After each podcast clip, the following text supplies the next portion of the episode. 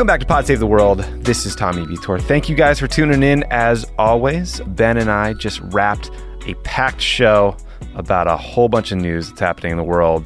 There are rapidly escalating tensions with Iran that we are covering closely. There's some good news after the massive protests in Hong Kong, some sad and weird updates out of Egypt, a major leadership change at the Department of Defense, quick trade war update, why Facebook is still being used in some places for incitement. And then we did a quick twenty twenty update talking about some policies and comments made by Mayor Pete and Congresswoman Tulsi Gabbard.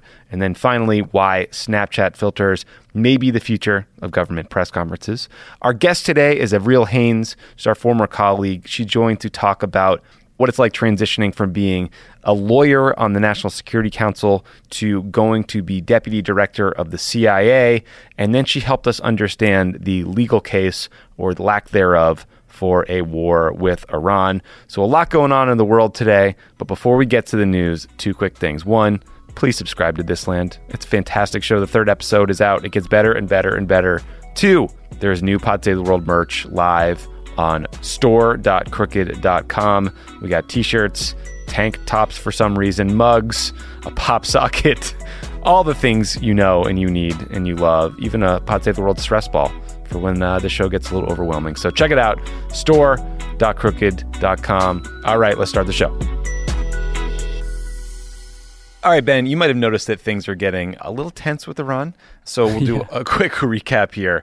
Two commercial ships were attacked last week in the Gulf of Oman. The Trump administration says that the Iranians are responsible, uh, and the Pentagon released video footage of what appears to be an Iranian fast boat removing an unexploded mine from one of the vessels.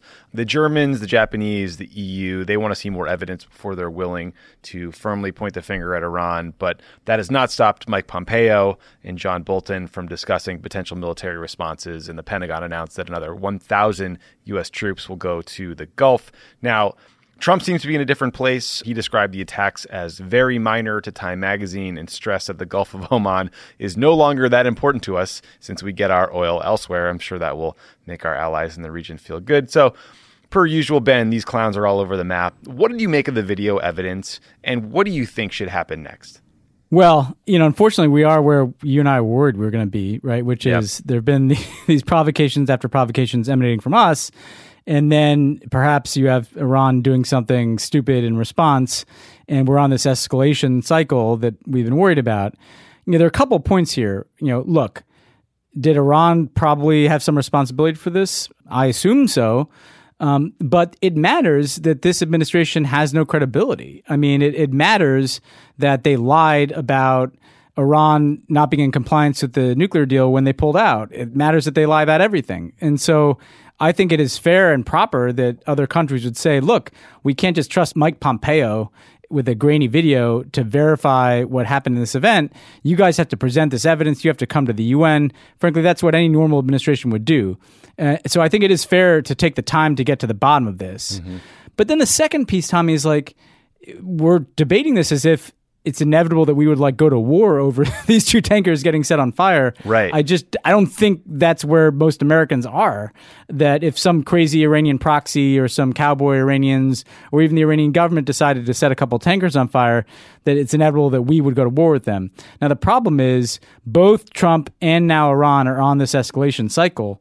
And the question is, how are they going to get off of it? Yeah. Um, and, and that's what worries me. Totally, man. And it's not just the hawks in the White House that are a problem. Senator Tom Cotton of Arkansas suggested sinking Iranian ships in response, which that seems like an odd precedent, as you just noted, that you would sink a foreign country's navy because they attacked another country's commercial vessel. That feels like a bank shot. Then there's New York Times columnist Brett Stevens, our old friend Brett. Ben, I want to read you two headlines from uh, recent Brett Stevens columns. March twenty-ninth, twenty nineteen, the foreign policy fiasco that wasn't. Withdrawing from the Iran nuclear deal has paid dividends. Fast forward a couple months, June fourteenth, twenty nineteen. The pirates of Tehran. If Iran won't change its behavior, we should sink its navy. Thank God we have the liberal New York Times editorial board with these sensible anti-war Iran policies. Right, Ben? It's so enraging, right? Because First of all, this is so predictable, right? So Trump pulls out of the Iran nuclear deal, says that that's somehow going to fix things. And in fact, everything's gotten worse because not only do you have Iran now engaged potentially in this provocation, but you have them announcing they're, they're going to restart uh, accumulating a stockpile of nuclear materials. So Trump has made the nuclear threat worse and he's made the risk of war worse. And this was eminently predictable. This is what all of us said was going to happen when he pulled out of the nuclear deal. And so, you know, masterminds like General Brett Stevens are on the one hand trumpeting a reality that doesn't exist, that somehow pulling out the nuclear deal has accomplished something when it has accomplished nothing.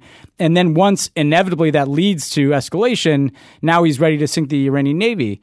The second thing I'd say is it's amazing how these people talk about this. Put aside the, the Pirates of Tehran, like the mm-hmm. Pirates of the Caribbean sequel here, part six or whatever it is. If you sink a navy, lots of people will die. Yeah. It will start a war.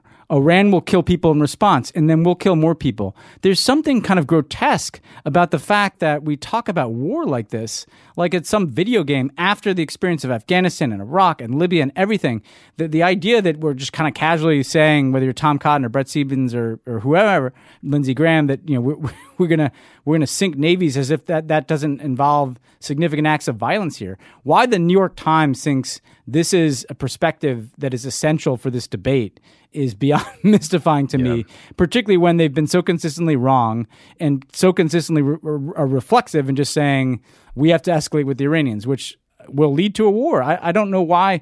When we said it was either a nuclear deal or the risk of war, everybody said we were engaged in character assassination. No, we really believe that. And now you see that's exactly the case. They're going to restart their nuclear program. What are we going to do about it? Either you have a diplomatic agreement that deals with the problem, which we had, or you're exactly where we are right now, which is yeah. things are escalating. Yeah, uh, grotesque is exactly the right word. There's some more important issues around the question of a military response, specifically whether uh, it's authorized by the two thousand one A U M F or not, uh, and then sort of how you would lay out the intel case to the international community. We are, as I mentioned at the top, very lucky to have Avril Haines coming up on the show later, who is an N S C lawyer and deputy director of the N S C, so we'll dig into that stuff with her.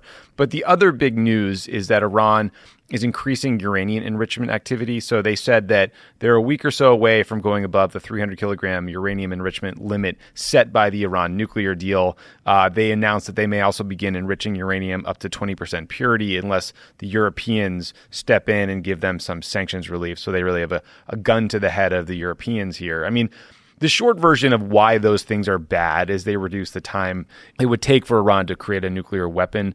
In the near term, it seems like a pretty obvious attempt to divide the international community, to peel off the Europeans from the U S.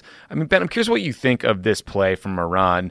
And it, doesn't it seem like the kind of thing that might work better if you didn't also attack a commercial vessel? Like, it, it, they're a little incoherent as well there. Of course they are. And but again, what's happened, I think, is Iran has politics, just like America has politics. And this is not to absolve them at all. It's just to say this was predictable. So the United States leaves the nuclear deal, reimposes sanctions, even though Iran is complying, designates the Iranian Revolutionary Guard as a terrorist organization, engages in all this belligerent rhetoric, sends an aircraft carrier to the region. And what's happening inside of Iran is all the hardliners are saying, see, we told you, you never should have made a deal with the United States.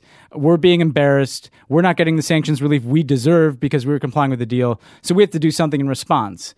And what's interesting is Iran is trying to calibrate, well, what can we do to push back and show that we'll take some action without crossing certain limits, right? So they're not mm-hmm. saying we're kicking all the inspectors out, we're totally out of this nuclear deal, we're reinstalling all the centrifuges. You know, they're testing, can we escalate a little to impose a cost on the West, essentially, for not following through on this deal? Again, the, the danger here is how do you control this escalation? We take a bunch of steps, the Iranians take a bunch of steps, we take some more steps in response. How do we get off of this ramp towards a war? And, and and that's what's really concerning to me, because the people we're counting on doing that are the Trump administration and the Iranian government. And those are not the kind of people that are going to necessarily be best at defusing this bomb. Yep. And so it puts a lot of responsibility on Europe to try to figure out some way to muddle through this. We're helped by the fact that Trump seems to not want to actually fight the war. The problem is that John Bolton and all the Mike Pompeo and the people under him keep driving the bus in, in one direction, and that's the direction of escalation. Yeah, and it's hard not to just, again, note the total incoherence of their uh, non-proliferation policies, because when, when Trump was doing his thirty-hour whatever it was with George Stephanopoulos over the weekend, George asked him about North Korea expanding its arsenal, and Trump responded, I don't know, I hope not. He promised me he wouldn't. So that seems like a really rock-ribbed policy we have over in, in North Korea. Yeah, I mean, let's put a fine point on the failure here, which is Trump said pulling out of the Iran deal would make things better. It's made it worse. Iran is going to start accumulating stockpile again, potentially. He said he was going to solve the North Korea issue. They're still building nuclear weapons, and he's pretending like they're not. Both situations are getting worse, and the Iran one is an entirely manufactured crisis, and the North Korean one, he seems kind of willfully determined to not address it. Mm-hmm. Um, so, you know, he's failing on two of the the most prominent issues that he said he was going to do better than than Obama. Yeah, like existential, critical global issues.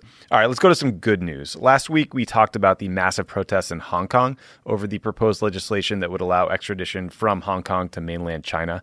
The protests worked. Hong Kong's chief executive apologized, and they suspended debate on the bill.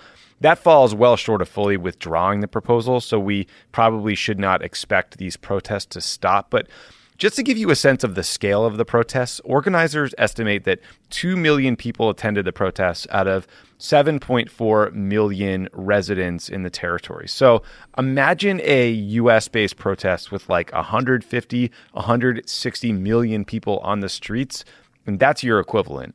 Ben, yeah. What do you think the takeaway is from what we've seen over the last couple of weeks in Hong Kong?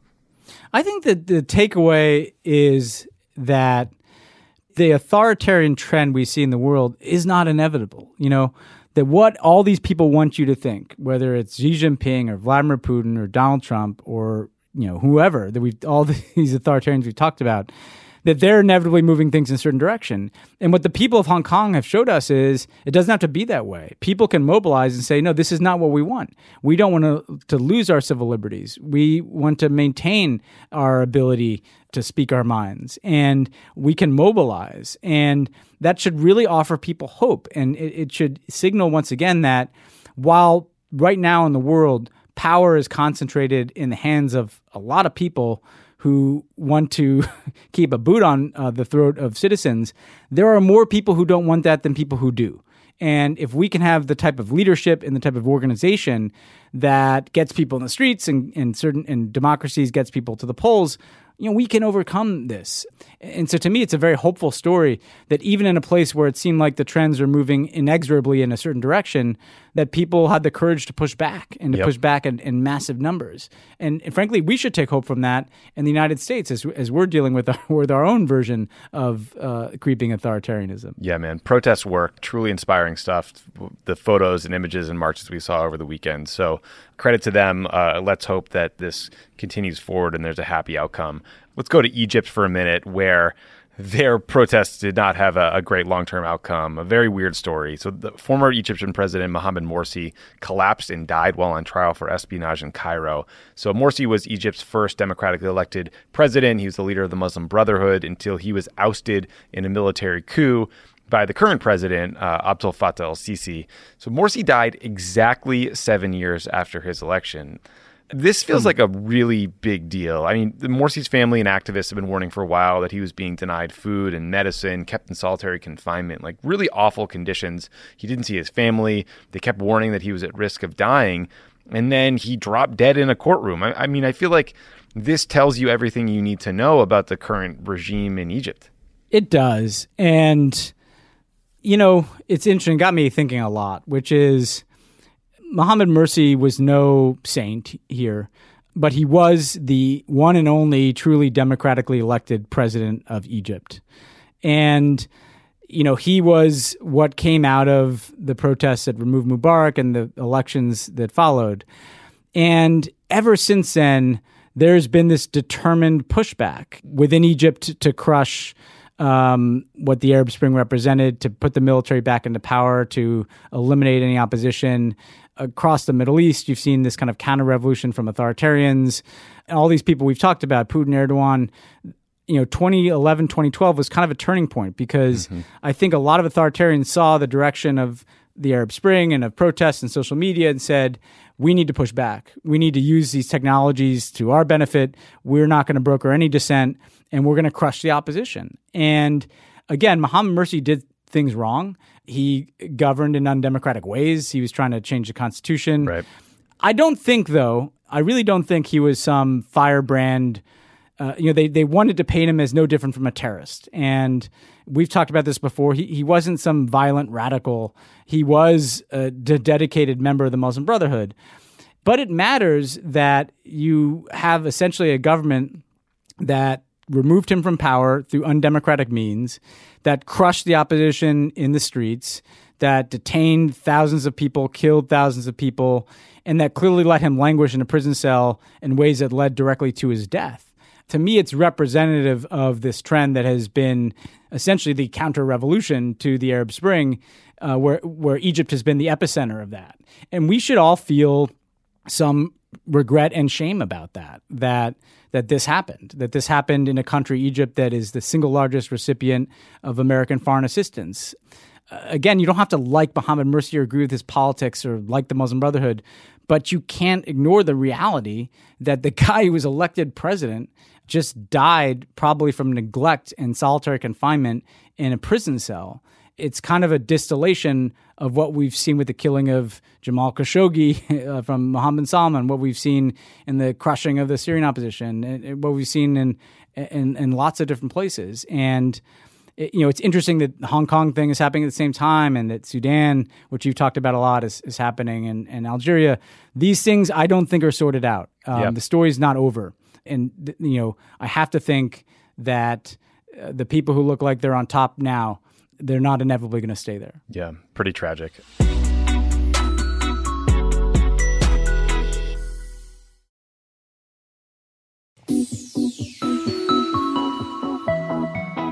All right, let's talk about some Trump cabinet news in the foreign policy world. So, Acting Secretary of Defense slash future Boeing lobbyist uh, Patrick Shanahan is out at the Department of Defense. Trump is going to name a guy named Mark Esper, who is currently the Secretary of the Army, and he's a former Raytheon lobbyist, as the new Acting Secretary of Defense. So, great. Uh, the Post reported that there were some pretty ugly family issues in Shanahan's past that would have complicated the confirmation process, and that could have been why he dropped out. I mean, I, I don't know that we'll dig into them, but you know, you noted when we were texting about this that it's very weird that someone with those issues in their background could get nominated to the deputy secretary in the first place. But I mean, I guess stepping back, I'm not that surprised that Shanahan is leaving because he seemed particularly weak in the job.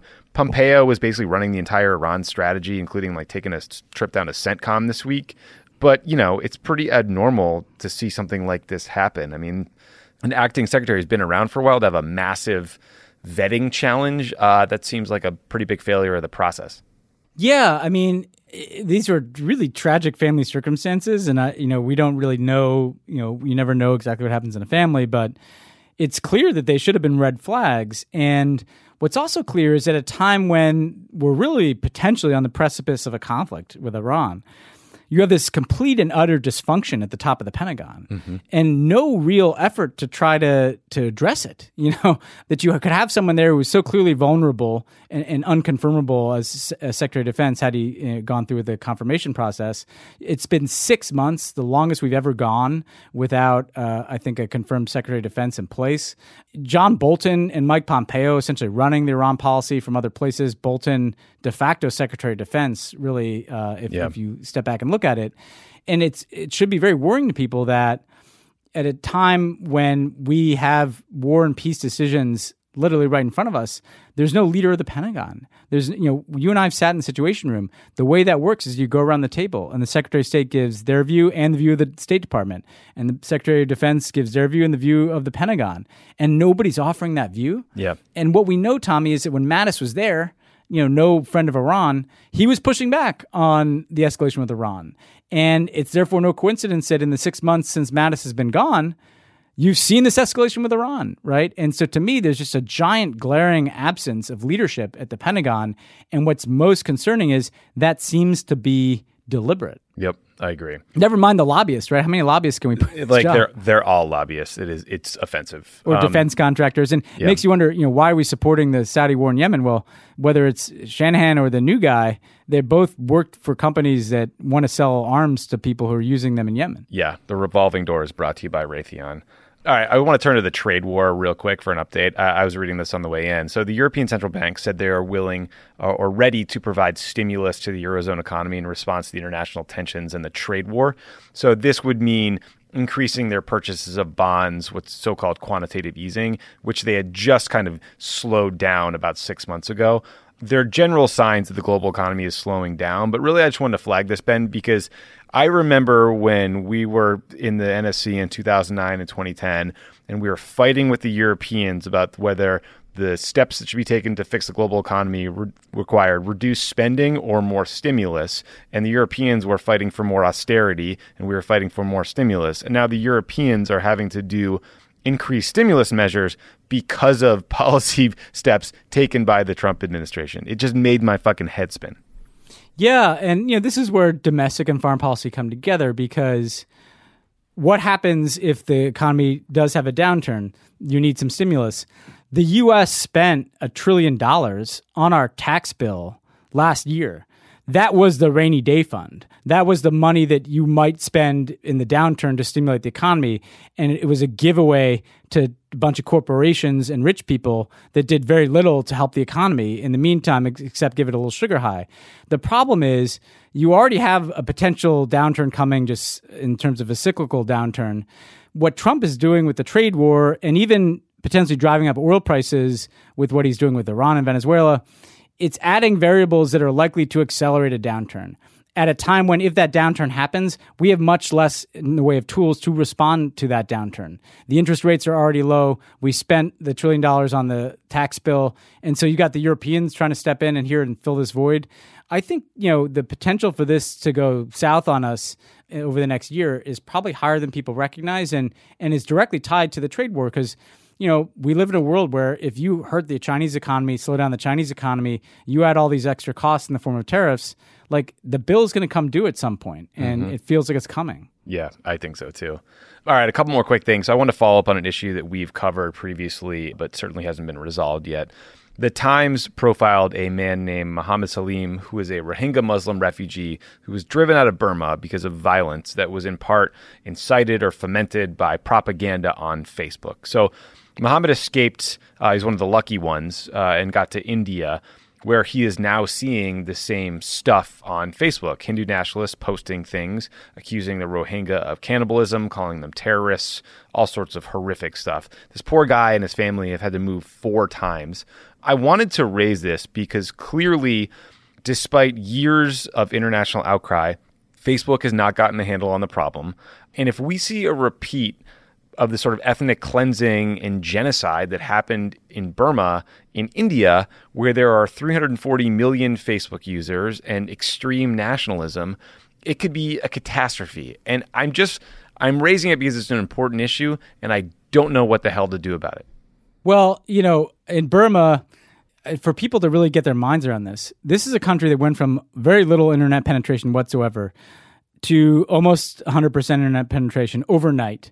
And the entire experience of the internet was through Facebook, because people didn't have computers, they had phones, people weren't using Google, they were using Facebook.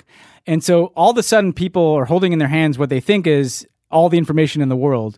And what they're consuming is hate speech against the Rohingya and against minorities and against Muslims.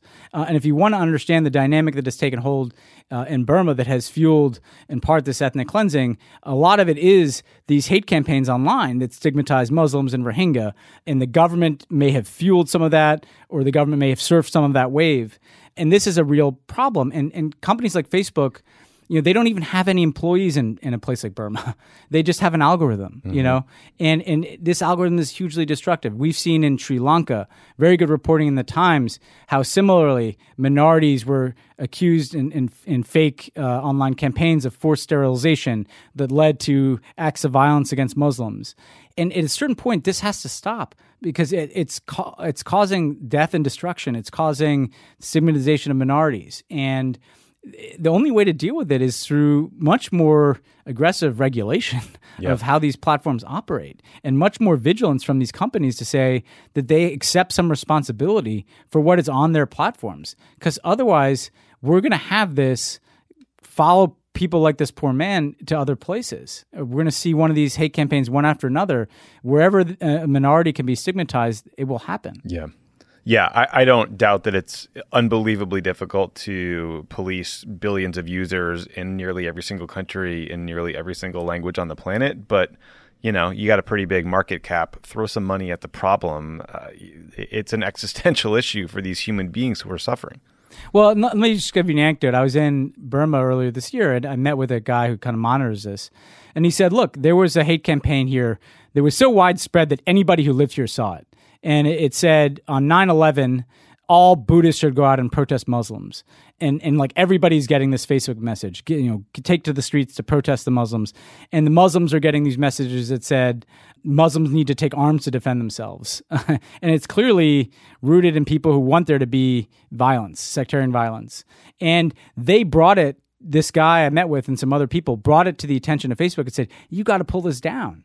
And part of what this guy said to me is like, look, if you had someone living here, they would see this. If you had employees who are actually trying to deal with this, yeah, you wouldn't catch everything, but you catch a good deal of this stuff.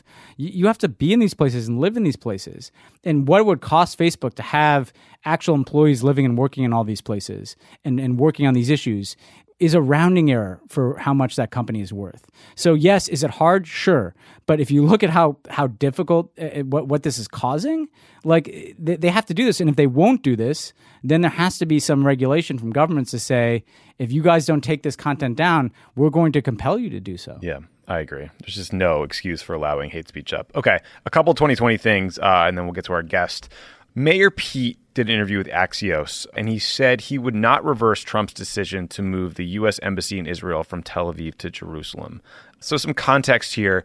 Every president in recent history, including President Obama, has promised to move the U S embassy from Tel Aviv to Jerusalem and then didn't follow through on that promise until President Trump. Ben, do you think that these candidates should be pledging to move the embassy back? And if so, why do you think that's an important commitment to make? Well, I think here's the first thing they should be doing, which is saying that they will reopen diplomatic representation to the Palestinian people in Jerusalem, right? Because in addition to moving the embassy, they also shut down the diplomatic representation of the Palestinians, which had been in Jerusalem through our consulate there. That's the first thing. Yeah. Um, then the second thing is, I would say, you, you know, there's a way to say we have to see steps taken by the Israeli government to make a Palestinian state in a two-state solution viable, or else you know, uh, will consider moving my embassy back to Tel Aviv. So there, there, I think there's ways in which people can try to suggest that, look, it's politically very difficult, and I get that, but I think at a minimum you can introduce the idea that we need Palestinian representation and we need some progress on this peace issue. Uh, I think it's it's hard to, to put this genie back in the bottle. I'm somewhat sympathetic to the candidates. So I, I get that people may not want to go as far as saying we got to move the embassy back, but I think there's ways to at least introduce. And to give Buttigieg credit, he said, if we see annexation, there'll be consequences in terms of the assistance we provide Israel. So it might not be yeah. in moving the embassy back. It could be in other ways, right? Right, right, right. Um, th- that's how I'd uh, approach the issue. It's very hard to ask people on such an emotional issue to say, we're going to reverse this decision, move this embassy back.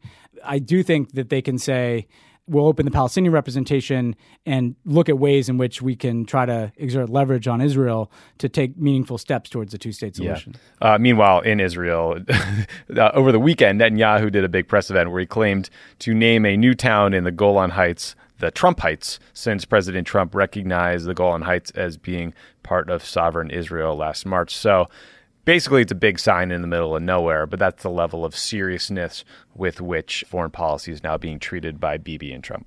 It just it makes it all look like uh, just a total charade. You total know, like J D. They're just they already named a train station after Trump in Jerusalem. Like this is. It's like not unlike the war comment we made earlier. Like, there's real lives at stake here. Like, there, you know, are the Palestinians going to be able to live in security and dignity? Uh, are the Israelis who want to make peace with their neighbors going to be able to do that? And instead, we get like Trump Heights and Trump Station. Yeah. Um, last twenty twenty thing. So Tulsi Gabbard, who we haven't talked about a lot on this show, she's a Iraq War veteran. She's on the House Armed Services Committee, a member of Congress from Hawaii who's running for president. So she did this event with the Washington Post, and she's been really pressed on her foreign policy views a lot. She said some strange things about Syria using chemical weapons or casting doubt on it. And uh, she met with Bashar al-Assad back in the day. But in this event, she argued that the U S could perhaps work with Assad and Vladimir Putin to counter the rise of al-Qaeda or ISIS fighters in the Middle East. And then when she was pressed on whether she accepts now that Assad used chemical weapons, she said that has been reported and called it, quote, a serious issue, but claimed that there is, quote, still more information coming out from various investigators and whatnot. So I don't know. I was curious what you make of her foreign policy, Ben, because there are a lot of folks on the left who I think find her approach interesting. There's probably a lot of, I don't know what you'd call them, people in D C who believe that ultimately the U S will have to resume relations with Assad in some sense, since he's clearly now in control of Syria. But this continual casting doubt on the chemical weapons use seems oddly stubborn to me. I mean, like, I haven't seen all the intel that you saw back in the day on what Assad did or didn't do in Syria, but it seems like the international community is, has weighed in pretty forcefully here. Yeah, I mean, the, the, the Syrian use of chemical weapons is an open and shut case. I mean, they were chemical weapons fired from an area controlled entirely by the regime. We had intelligence, I don't know how much I can even go into, that was pretty clear-cut in terms of who ordered that to be fired. But even if you can't read the intelligence that I read, they controlled this area, they had troops there, they had chemical weapons there, and it was fired from an area controlled by the regime at the opposition. The idea that this was some masterful false flag is about as crazy a fucking idea as anybody could put forward. The thing about like a Tulsi Gabbard here is the same challenge I have with like a Glenn Greenwald, Tommy, which is I think there's a place for like a healthy skepticism of American foreign policy. You know, I, I, I think you and I have given voice to that at times, that we've made mistakes, that uh, there need to be uh, challenging of certain assumptions. But what I have problems with is this failure to recognize that that should not lead you into the arms of Vladimir Putin, that that you can think that the United States has done a lot of things wrong over the years without thinking that the answer to that is to embrace in some fashion Vladimir Putin's worldview, which is essentially where this certain line of thinking often goes. This is a fundamentally undemocratic, authoritarian, illiberal worldview. And so the, the the challenge for Democrats who have huge problems with American foreign policy is to, to articulate an alternative path. There's something other than the status quo, the blob, the reflexive interventionism, the kind of Brett Stevens light approach that some Democrats take, versus saying, yeah, we've gotten everything wrong and the chemical weapons attack was invented and we just need to deal with Assad and Putin's right about all this stuff. I, I think that is problematic. Now, I would say that I don't mind her having a view. Like, she should, you know, there's a sense that she shouldn't even say these things. I mean, frankly, like, let's have uh, all these views laid out on the table and have a debate about it. So she's entitled to that position. The one thing I, I think she's not entitled to is her own facts about this chemical weapons attack. But, you know, it'll be interesting. The U S foreign policy after Trump is in some ways going to be like this blank slate, because Trump has blown so many things up. And we should be laying out, here are all the different ways we can go, from Tulsi Gabbard over here to Pete Buttigieg to Bernie Sanders to Joe Biden, who's more conventional, and just, you know, lay that all out for people to see. Yeah. I mean, what I struggled with in some of these comments is there's often this default to a suggestion that we could partner with various bad actors on counterterrorism issues. And I think that's, one, lazy, and two, what got us in a lot of trouble over many, many decades in various places like Egypt. Like, you know, think of all the other regions where we've had, quote, counterterrorism partnership, and we've lost touch with our values and, and bigger ideals and things we want to stand for. I do think it's very important to know our history and be honest about all the mistakes the U S has made, recent history, ancient history, the Iraq War, all of it. But, you know, I was thinking about this too. I mean, narratives are very important, and I do think it's good to talk about the United States and our values and, and what we hope to be in the world in an aspirational way, because that encourages people to try to live up to that story and those values. And if we're just running down the U S as a malign force in various places, that kind of lets us off the hook to try to be better. And I, I don't know that's the outcome we want either. No, if you just say we're like everybody else, I mean, look, we've made huge mistakes. That's all true. But at the same time, if you're a protester in Hong Kong, or you're a protester in any of these places, or you're a civil society activist, you need somebody to look to, right?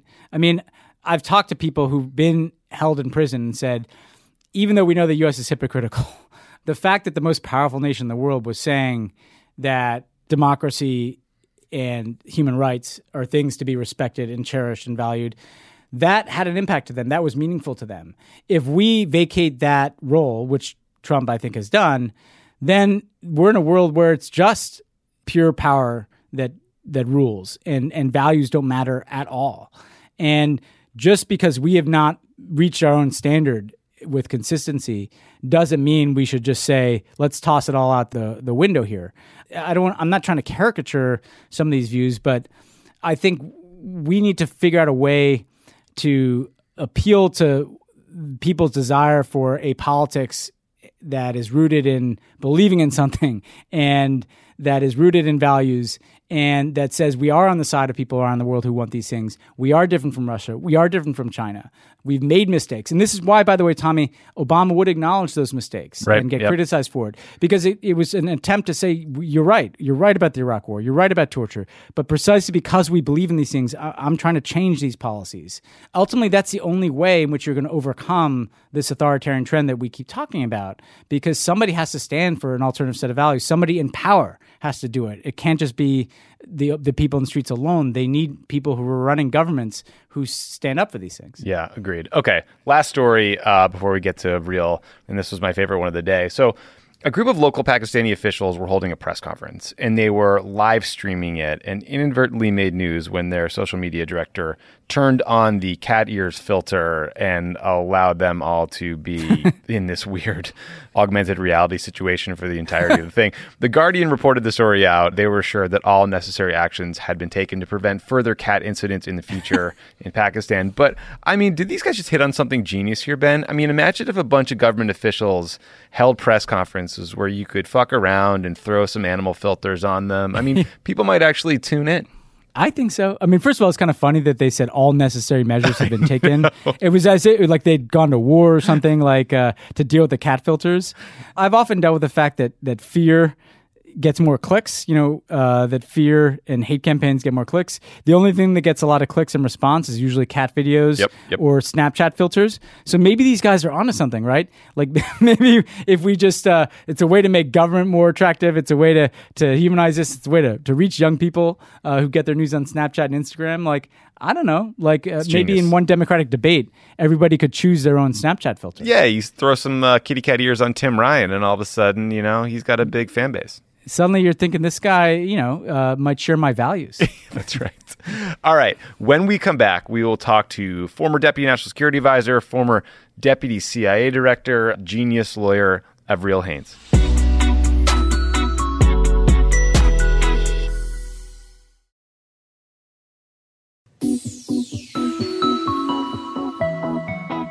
We are thrilled to welcome our former colleague, Avril Haines, on the pod. Uh, Avril, you served in so many roles under Republicans and Democrats in, in various administrations in Congress. But, you know, we all worked with you when you were an N S C lawyer. Then you were the deputy director of the C I A and then deputy national security advisor. So you literally know everything about most things. So thank you so much for doing the show. That's not accurate, and but nicest, I'll let that go. The nicest human being uh, of all the human beings, number one. Truly yeah. the nicest person. So, like, can we just start with a personal experience? I mean, what was it like for you transitioning from the White House to the C I A? You, you know, you were read into a lot of sensitive, classified, covert stuff, but I imagine that going to the agency and being in the mothership uh, is a whole different story. Was it like nonstop briefings, personnel issues, travel? Like, how do you feel that first week?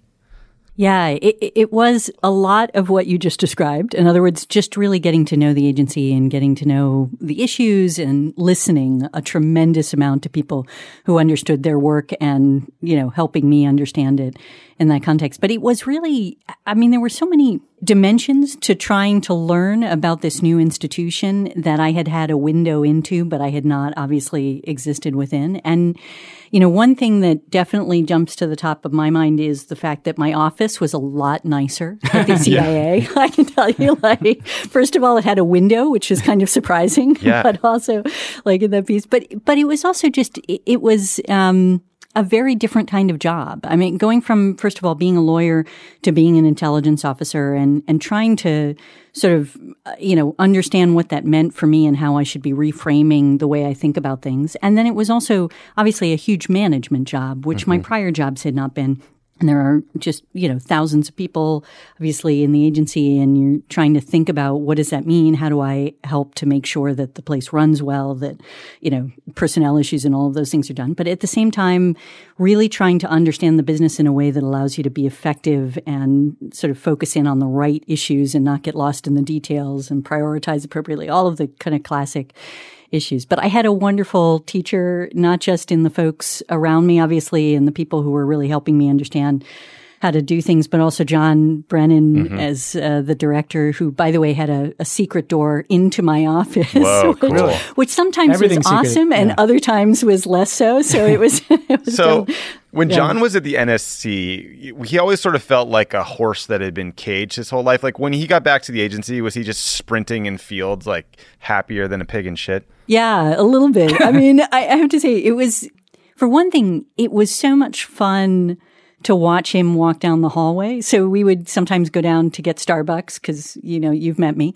And watching the reaction that people had to John as, you know, you were walking through the hallway, because they really saw him as part of the institution in many respects and somebody who'd come home in a way and, you know, and who understood their world and yet was now directing it. And I think it energized him in a way that was really pretty remarkable to watch. Yeah, he's a good guy. All right, Truly. A little more serious stuff. So the Trump administration this week, this weekend, accused Iran of attacking two ships in the Gulf of Oman. So, I mean, from my perspective, like situations like this are why we need great intelligence. Given what you know about our ability to collect intelligence in that region, how confident are you that we can get to the bottom of what happened? And how would you go about making the case, if you did believe that Iran was responsible, to the international community? Yeah, it's a really good question. I mean, I, one thing that I've learned is e- even though I absolutely agree that this is the moment when you need good intelligence and when you need people who are then, you know, providing that intelligence without bias and trying to brief people on what you do when you don't know, it's also true that in those first few hours, facts change. Mm-hmm. In other words, not reacting too quickly, and I know you both will yeah. understand this, oh, yeah. is a really critical aspect of learning how to govern. That, you know, the first facts that you get are not necessarily the last facts you're going to yeah. get. In yeah. fact, rarely are they, right? And so one thing I would be doing is trying to reach out across the intelligence community to make sure that we're gathering everything that we know and putting things into context effectively and ensuring that, uh, you know, what we're presenting is as solid as it can be. And when we aren't sure about things, identifying that, you know, credibly. And really that's a big part of what the, obviously the Director of National Intelligence does in producing intelligence then to the White House. And in that context, I think you would be looking at essentially a whole series of different intel sources, whether it be, I'm trying to think what I can say in an unclassified way, but, yeah. you know, it's not just going to be about what people are, are seeing and hearing, but it's also going to be about images and, and other sources of intelligence and trying to map them across each other in a way that helps you understand what's solid and what's not. And it felt like a real, um, I mean, Pompeo came out pretty quick, uh, you know, I, I mean, and again, this, uh, you know, posit that, you know, probably, sure, Iran may very well have done this or one of their proxies. It did feel like that was a pretty fast presentation of that information. Yeah, it's it's hard. You know, obviously, I don't have any inside yeah, information, yeah. right? I have yeah. no clue. And I certainly agree with what you just said that, you know, it seems likely, right, that, yeah. that there's Iranian backing. But it's hard not to be uh, maybe a little bit skeptical of the very quick, as you point out, yeah. reactions. And and also, in some respects, I think I saw, you know, a comment from Bolton, like, who else could it be, right? You yeah, know, as yeah, a gunner, yeah. like, who do you think? I think it's wise not to be flippant in these moments, but really to sort of be as straight up as you possibly can be to the American people as you're trying to make clear, here's what we do know, here's what we don't know. Yeah. Once we're solid, right, we will react in an appropriate way. And I think that's the best space to be in in those moments. Yeah. Well, that leads to another question, which is, you know, should we go to war with Iran over a couple tankers that aren't even U S tankers? I want to get to the legal piece of this because you've been at the intersection of the use of military force and the law. And one of the things we've talked about on the show is how Pompeo's been kind of plowing the ground to suggest that the two thousand one A U M F, that is in response to nine eleven, that authorizes the use of force against al-Qaeda and associated forces, would somehow potentially justify, authorize, make legal military action against Iran. What do you make of that argument? And, and you know, should Democrats in Congress be saying, no, you're not authorized? Yeah, I, I think one of the challenges just from a kind of public narrative perspective with respect to the two thousand one A U M F is that I think people feel as if it's been stretched beyond all reason. And in, in that context, like, why couldn't you make just such an extraordinary argument with respect to Iran? And how how do we actually deal with something like that? And and in fact, even though I'm not suggesting that, I certainly, and, and President Obama said this in May twenty thirteen, right? Like, essentially, the authorization to use military force has gotten to the point where it needs to be, I think, you know, refined, repealed, ultimately replaced with something that is clear and that makes it clear that both Congress and the executive branch are on the same page in terms of what it allows.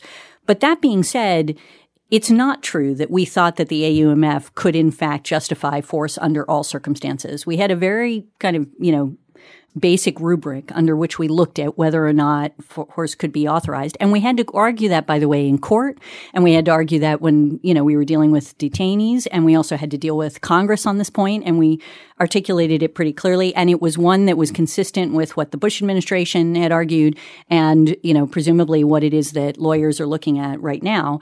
And I don't see at this point, based on the information at least available to me, how you you could make the argument that Pompeo is making. And so, for example, you we would say it authorized force against al-Qaeda and associated forces. And then we had a very sort of careful frame for how we would evaluate whether or not a group was an associated force. So you would look at whether they were basically an ally of al-Qaeda, whether they were focused on the United States, whether they were organized sufficiently to be an ally, all of those things, right?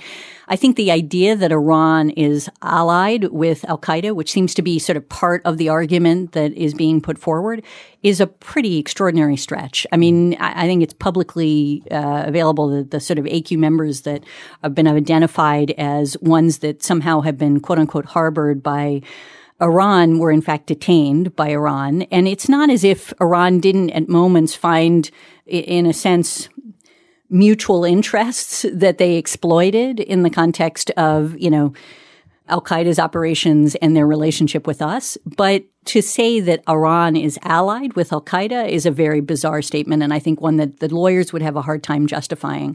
And if you were looking at them as an imminent threat, I think that would also be hard to argue. I mean, I, I recognize even if there's solid information that indicates that Iran targeted the tankers, that they've done a whole variety of things, even if they were to take action that violates the J C P O A that we've already withdrawn from and violated ourselves, in effect, it's very hard to see how that translates into an imminent a legal threat. Basis for exactly. the U S to go to war. Yeah. yeah. And and even during our administration, the intelligence community was unwilling to say Iran is an imminent threat to the United States under those circumstances. And I just – I don't see how you create that kind of basis from a legal perspective. Mm-hmm. Yeah. I mean, so Avril, like w- when we were in office, obviously, you know, we had the privilege of knowing President Obama and understanding that he was someone who had real values and, and cared about the law and cared about doing things the right way. But the process of determining whether a, a force is associated with al-Qaeda is inherently secretive, right? I mean, you're looking at often classified intelligence. You're making judgments based on information that you can't make public. Did that process ever trouble you with how much of it required the public just to trust us? Yeah, it, it, I mean, it's a big fan of transparency. And I have to say, having been in government for, you know, over ten years, that made me more of a fan of transparency. And yet it also demonstrated for me on a daily basis just how challenging it is to accomplish in a, a sensible way. And that doesn't mean that everything should be unclassified. I do believe that there are some things that uh, need to be classified, but it's far smaller number of things than, you know, what we ultimately end up classifying for a whole series of, of reasons that are probably not worth discussing. But, but here's to, to answer your very sort of, you know, your point more specifically, Tommy, my view is that it's probably true that in a situation in which you're, for example, looking at whether or not an organization is an associated force of al-Qaeda and making a determination about a use of force, that some of the information is going to be classified. That doesn't mean that you can't make a case to the American people, and it certainly doesn't mean that the decision about whether or not we should be able to use force against that group or that actor shouldn't be made public. And I think that's something that we can and should do. And moreover, you know, we obviously, there are some times when we're dealing with some classified information where that's critical to the determination. And that's the time when we need to share it with Congress, and we need to have that kind of outside validator in a way, and for the American people to say, okay, there's another institution that's out there that, that does this. I guess one last thing. One of the interesting things to watch, you know, we all get asked, what's it like to see Trump dismantling all these things we worked on?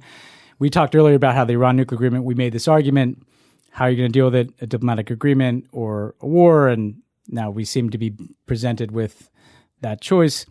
But one of the bigger issues that, that I've noticed is how much there were certain kind of norms of behavior. Like you tended to respect the opinion of the U S intelligence community if you were the President of the United States, or you felt obligated to provide information to Congress, or you didn't tear up treaties that were on the books, uh, not just the Obama agreements, but we've seen Trump systematically pull out of treaties. Did we miss how fragile our democratic institutions are? In other words, is Trump demonstrating that a lot of this was based on more people opting in to a democratic approach to governance rather than being compelled to do so? Because, you know, if you look at how Bill Barr's approached being attorney general, if you look at how Trump's viewed the intelligence community, if you look at how he's uh, treated international agreements that we seemingly should be obliged to follow, is he showing us that actually this is a much thinner veneer of, of democratic and legal requirements than we thought? Yeah. I mean, I, the example I use that I've thought a lot about is when I was in government and even as a line attorney, you know, working, the idea that the president would say something that was not accurate was yeah. so terrifying. Yeah, right. Like, right. You know, it's the worst you mistake. Would, yeah. Totally, right? And I remember we would scrub everything that we got yeah. that was going to go out. Everything right? Tommy said as spokesperson. Yeah, totally. Yeah. And you felt this responsibility in that moment, right? And people would get into argument like, oh my God, that almost went out, you know? And it's not that you never had the president or somebody say something inaccurately, but when it happened, it was a huge deal and investigated within the organization, all of these things. And yet now it's, I mean, I can't yeah, imagine that people yeah. spend the time that we did, no, no. right? Like, I mean, just because even if you believe in it, you sort of look at the situation and you think like, why should I put, you know, my energy into that when everything else is so clearly not paid attention to in that respect? I, I'm, I think it was, as you say, maybe more fragile than I anticipated to some extent, but I also, I really believe that it, it's another, you know, lesson that I feel like I already knew, and I, I know you guys do too. It's like you set the tone from the top, and it, it made such a difference to work for a president who we really believed at the end of the day, first of all, was genuinely interested in doing what was right for the United States, had tremendous integrity in the way in which he approached decisions. And even when I didn't dis, you know, agree with everything, I knew that he was trying to do the right thing and ultimately was happy to live with that decision. And I can't imagine how we can be effective as a country, regardless of what our ideological perspective is, under the current circumstances. Yeah. Because how how do you expect to be effective, essentially, when uh, when the institution is not actually working the way it's supposed to work? And the truth is not the basis for decision. Totally, right? Yeah. I mean, and particularly in a democracy and all of these things that are, yeah. yeah. I, I find myself, I mean, and this comes back to the Iran thing, and I'd be really interested in what your own views are. I think that, look, I, I this is maybe not fair, but my perspective is one in which I think Bolton has long sought essentially, you know, an opportunity and a basis for going to war with Iran, in effect. And and I find myself thinking that if I were in his position and I were thinking about how to make that happen, right, what I would do is create a situation. Exactly what he's doing. Exactly, yeah. right? Like, and so create this situation where there's a provocation. I would actually not do it on the basis of self-defense from the United States or even the A U M F. What I do is I'd piggyback off of Israel. Right. So, I mean, we know that Netanyahu has had an interest in also taking action against Iran. And if he were to do so, he would need and want the support of the United States. I can't imagine that there's a better moment for him to ask for that than to have Bolton as the national security advisor. I don't think that, frankly, Trump is interested in going down that road right now for political reasons. But there may become a moment when Israel says, we're going to move and basically we want you to help us. We're going to take the view that we're acting in self-defense by taking a targeted attack, basically, against their nuclear facilities because they're enriching and we want to do this. And the United States uh, should support us, essentially, in that collective self-defense. And then that is an argument that's hard, I think, from a, an international legal perspective. They may have an argument. I think it will yeah. be criticized by many. And then from a domestic legal perspective, what they do is they would be doing it through the context of essentially it's a limited operation. They're in support of Israel. They, right? Like all of these yeah. pieces would fall in and they would be subject to the War Powers Resolution, but they would presumably think it wouldn't last that long. And I think they'd be wrong in thinking that there would not be a significant reaction yeah. as a consequence of this and it won't drag us into a war. Yeah, that's what, that's what worries me is that um, even Trump might not want the war, but Bolton is, is creating a logic of escalation that you're currently now counting on either Trump or the Iranians to take an off-ramp, yeah. and it's hard to see it. Every N S C meeting uh, that I ever attended with Avril would end with a bunch of people turning to her and saying, uh, legal or not legal? Uh, and, yeah. uh, thank God you were in the rooms uh, for all those meetings to keep everybody straight. And thank you for talking with us today and being literally the most patient person that I've ever worked with, explaining very complicated legal matters to a dolt like me who never even took the LSAT. Please, so. That's just ridiculous. I miss you both so much. We missed you too, Avril. Thank you so much for doing the show. I'm jealous I'm not with you guys in New York, but uh, talk to you soon. Yeah. See you soon. Thanks.